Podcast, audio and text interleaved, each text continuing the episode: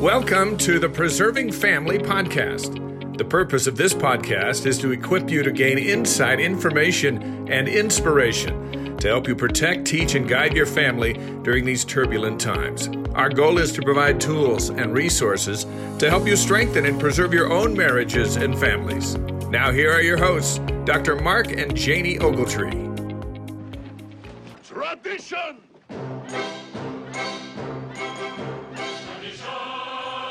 Tradition. okay, I can't say that real well.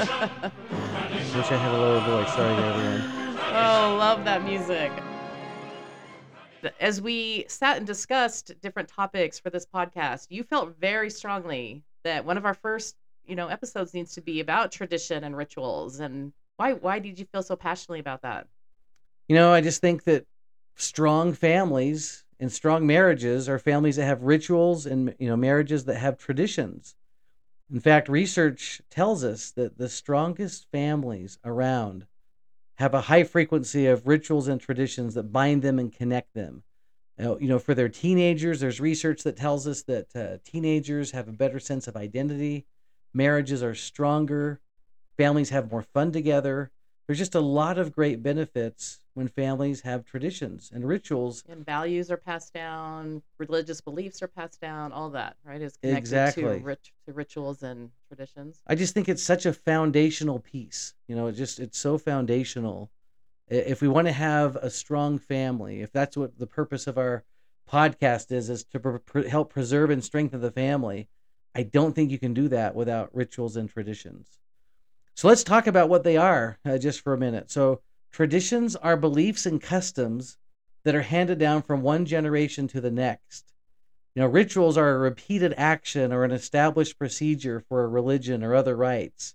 We're going to use the words tradition today and ritual interchangeably. So if you're wondering if you have traditions or rituals in your family, try to identify something that you do often and that's repeated and see what happens when you take it off the table, so to speak. Uh, I remember years ago, uh, I decided it would be an incredible idea to take Thanksgiving dinner off the table. yes. You remember that? that? He was so sick of me being in the kitchen for three days ahead, all day Thanksgiving. And he said, let's just have all the kids go to the store, pick their favorite food, and that's what we're having for Thanksgiving. And I think he was thinking meals or whatever, but the kids. Well, I was thinking like chicken or steak or something. right. Uh, and something we go cool. to the store and we had Every kid pick their favorite. So our table looked like a bag of Cheetos, gum, um, Red Hots. soda pop, yeah, M and M's. That's what our Thanksgiving dinner was, and it did not fly. yeah, people people were mad about that one. That's for sure. And I was most mad. yeah, that's right. So so here's a great gauge for a ritual. These are three key elements for a ritual or a tradition. Number one, it's got to be repeated. It needs to be repeated. So it happens on a regular basis, you know, and every so often, even could, could be weekly or daily. Number two, coordinated. And coordination suggests that it's planned, that it's planned out. And then three, and this is actually the real key, it has to be significant to all those who participate. If it's not significant, then it's probably not a ritual, it's probably a routine, you know. So brushing your teeth at night would be a routine. Why? Because it's repeated and it's coordinated, but probably nothing really significant is happening there, right? In terms of meaning. So the best rituals or traditions are simple, profound, practical, and fun.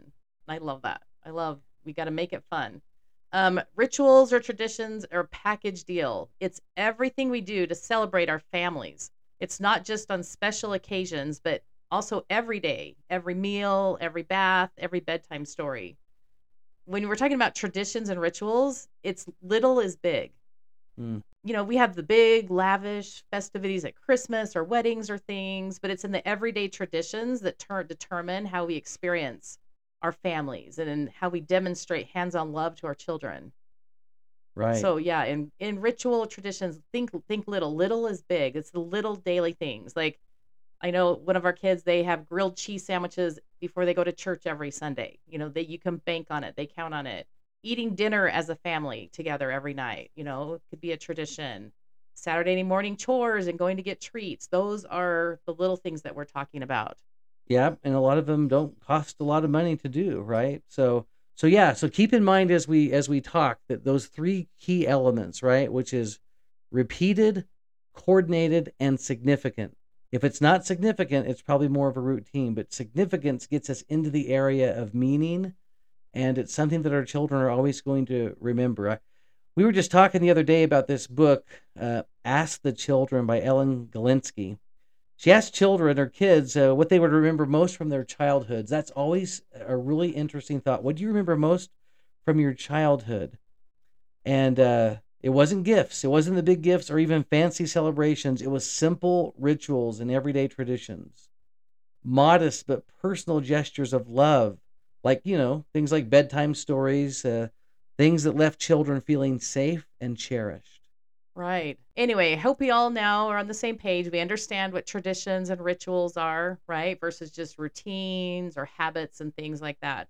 So as we're going forward, um, we're going to have awesome time talking about righteous traditions. We're going to talk about other traditions and things like that. But yeah.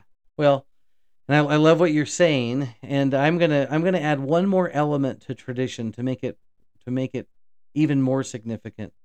I love this idea that traditions help us to experience, and I'm putting the word experience in quotations, to experience our family and I, I, think of traditions that allow us to have deep conversations together or to spend time together. And I think back as a father of those opportunities with our own children and think that was really significant to me on how we were able to experience our family. Uh, those are treasured memories. In case you're sitting here wondering why traditions are so important, or if this just feels kind of like anecdotal, right? Like, okay, that works in some families, and others it doesn't there's actually incredible research that has been done over the years that that helps us understand why rituals and traditions are so important in families. Here we go. Number 1, traditions and rituals can help you make memories that can last for a lifetime. People, you can think about that in your own, you know, we can all think about those traditions and memories. Number 2, traditions boost happiness in families. Families that have rituals and traditions are happier Probably because they're together more and doing fun things together. Number three, traditions provide children a sense of comfort and security. We need that more now than we've ever needed it in this world. In fact, there's research that we can add to that that tells us that we can reduce anxiety in our youth and our children and youth when families have traditions together. Number four, traditions are a source of strength. Traditions build strong family bonds. Number five, traditions can improve marital quality and marital satisfaction. So having some traditions and, and, and rituals in our marriage is a great idea. Number six, traditions are a sense of identity and belonging. We live in a world today where identity is being battled for, and uh, there's a war out there going right now regarding identity. But traditions can help provide that sense of identity in our families and especially with our children. Number seven, traditions help pass on family values, including cultural and a religious heritage. This is where we teach principles and doctrines and values that are passed down to our children. And number eight, tradi- uh, traditions keep generations connected and give them a family history to share. So there's some great benefits, and I'm sure there's many others, but those that's a great starting point. Now we believe that the Book of Mormon is the keystone of our religion, and that there are powerful truths and doctrines in that book of scripture that can help us in this area, this very specific area that we're talking about. Yeah, in every area. But let's let's see what it says about traditions. well, I think of the verse in Mormon chapter 8 verse 35 that uh, I speak to you as if you were present and yet ye are not. But behold Jesus Christ has shown you unto me. These prophets saw our day and they know our doing. And President Benson said it this way that the Book of Mormon uh, is a center focus of study that was written for us for our day. The Nephites never had the book, the Lamanites didn't have it. It was meant for us. And if it's meant for us, let's think for a minute what does the Book of Mormon teach us about traditions? Now, as we pull, as we lean into that a little bit, just want to share this idea. Think about it for a minute as we get into the Book of Mormon, but traditions are related to habits. They are acts repeated so frequently they become almost automatic. Uh, they are established patterns of behavior that are shared and transmitted from one generation to the other. So let's go to Mosiah 26. Okay, so just to set up here, Mosiah 26, this rising generation didn't believe or understand understand the traditions of their father. And so these children would have been babies or infants too young to understand the words of King Benjamin. Yeah. And we don't know what happened, why that didn't get, you know, passed down to the, the younger generation. Or why they didn't believe. yeah, or why they didn't believe. But in verse 1 of Mosiah 26, it says, Now it came to pass that there were many of the rising generation that could not understand the words of King Benjamin, being little children at the time. He spake unto his people, and they did not believe the tradition of their fathers. That's heartbreaking. Right. In verse 2, they did not believe what had been said concerning the resurrection of the dead, neither did they believe concerning the coming of Christ. And now, because of their unbelief, they could not understand the word of God, and their hearts were hardened. They would not be baptized, neither would they join the church. And they were a separate people as to their faith and remained there so ever after in that carnal and sinful state, for they would not call upon the Lord their God. It's really interesting when it tells us what they didn't believe. They didn't believe in some of the most core doctrines of the of the true gospel.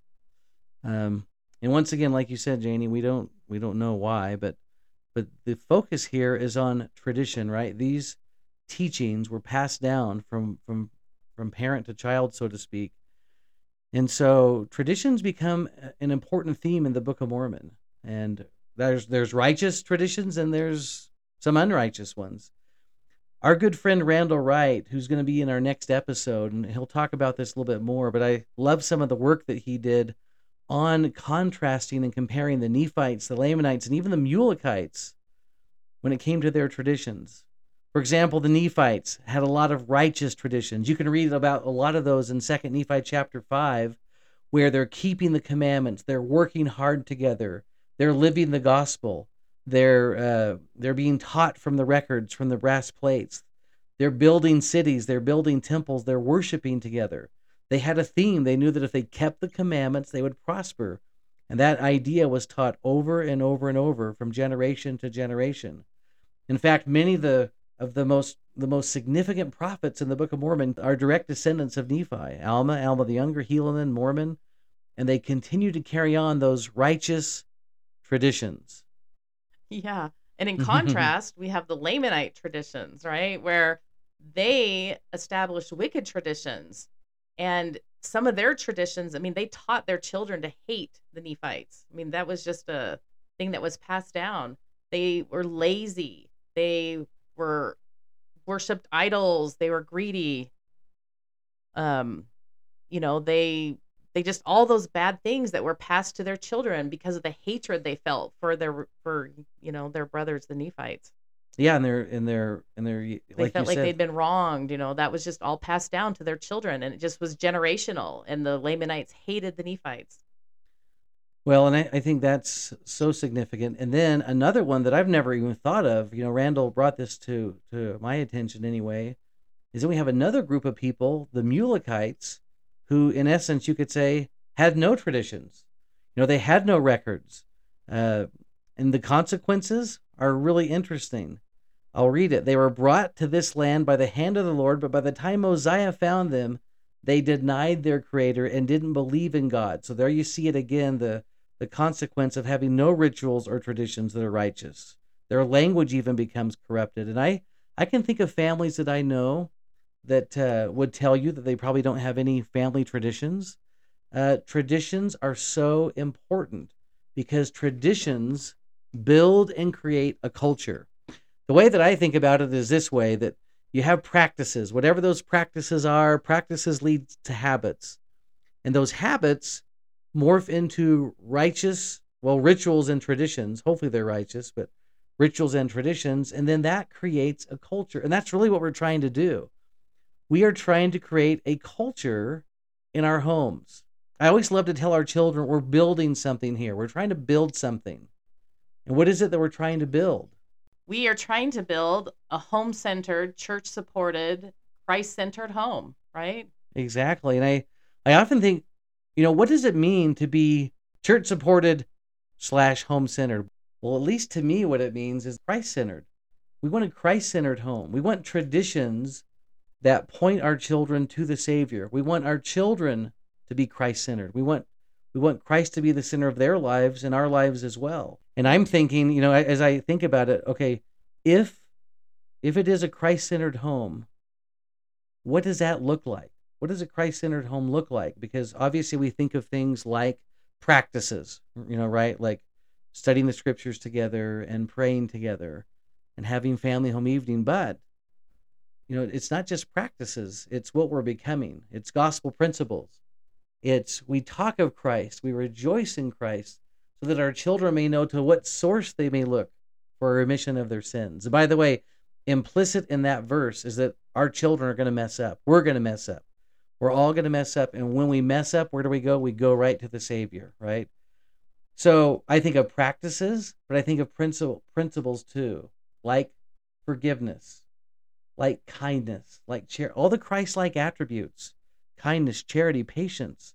Home is the laboratory where we're trying to acquire and build those type of attributes in ourselves and in our children. Those are righteous traditions. Right. You know, all of this reminds me of something that I remember reading in a book uh, that Elder Oaks wrote called Life's Lessons Learned. And he shared the experience of Elder Neal A. Maxwell coming to a board of trustees meeting at BYU. This would have obviously been back in the 1970s. And Elder Maxwell uh, gave what we would call the devotional. And for the devotional, he just said, What do you want to be remembered for in your present callings? And Elder Oaks said that even though that was a significant question for him to think of his role at that time as the president of Brigham Young University, where his heart and soul went that day with that question was no, what do I want to be remembered for in my family? And he said that he actually talked about being on, you know, kind of being on the case of one of his daughters at that time who just seemed to leave a mess everywhere she went. And he just realized he was a little bit grumpy and ornery and, and he just didn't want to be remembered for that. And he actually, by thinking of that question, what do you want to be remembered for? You know, he was able to change the way that he was as a father. These traditions help us identify what do we want to be remembered for and what do we want our families to be remembered for. Richard L. Evans, Elder Richard L. Evans, years ago said, Parents, we would plead, give good and happy memories to your children. I think we would say today, provide happy memories for your children, not pampering or overindulging, not satisfying everything that they take to fancy to, but memories of love, encouragement, of peace and harmony, and happiness at home, memories that will bless and lift their lives wherever they are, always and forever. That's what traditions do. Back to the idea of preserving the family. Let's preserve family memories. So, today, in summary, we talked about traditions, some general t- traditions, some righteous traditions, and what, what constitute a tradition something that's repeated, something that's coordinated, and something that's meaningful to, to all that are present. That reminds me of when I was growing up, something that my parents did is my dad loved ice cream. That was his thing, and which all of us loved ice cream, especially Bluebell ice cream growing up in Texas. And it became a tradition where almost every night, not not every night, but almost every night, you know, as people were heading to bed, as people were coming in from dates or other sporting activities, my dad would get two cartons of Bluebell ice cream or sometimes more and 10 spoons and on a tray and they would be on their bed, on their master bed in their mm-hmm. bedroom. Mm-hmm. And as we came in, we'd all come in. He we'd just grab a spoon and just eating. start eating ice cream. And we were all sitting on their bed and we were laughing. We were sharing things of the day. We were talking about the gospel. We were asking or talking about things, you know, maybe questions that people had asked us about, you know, the church that the day church or, that yeah. day growing up in Houston, Texas. And it just became a time of family bonding, of family memories where we would laugh together, we'd cry together, we'd share experiences, and it was such a bonding thing that um, all of us remember it to this day. And again, yeah. totally organic, but it just became something that they probably had no idea that that would mean so much to us. Yeah, you can't, and you can't make both of us cry. By the way, Janie, thank you for sharing that. I because I remember being a part of that tradition with your family too, and it's something that I'll never forget. And I and I still remember the time that I that I actually broke the bed. I don't know if you remember uh, when I with, with ten people on it and then added me. That uh, that literally shattered the bed. That took the bed down. Yeah, exactly. we are all about doing something. We are here to act and not be acted upon. So let's do something. LDS, you're going to hear that from us every time. Here's our invitation to you for this episode identify a routine in your family that you could jazz up a little bit, put some energy into it, put some umph into it, and find a way to make it into an awesome tradition, even if it's something as simple as cleaning in your home or eating with at dinner time or or something along those lines at bedtime or whatever but find a way to take a routine and move it into the next level. We thank you for being with us today. We've had a lot of fun talking about this important topic today we talked about the why our next episode with randall wright who's an expert on traditions and building righteous traditions in the family that's going to be a great episode thank you so much for being with us remember you can join us on Instagram at Preserving Families, as well as on our email if you have any questions or thoughts you'd like to share with us. Preserving Families Podcast at gmail.com. We'd love to hear from you. We'll see you next time.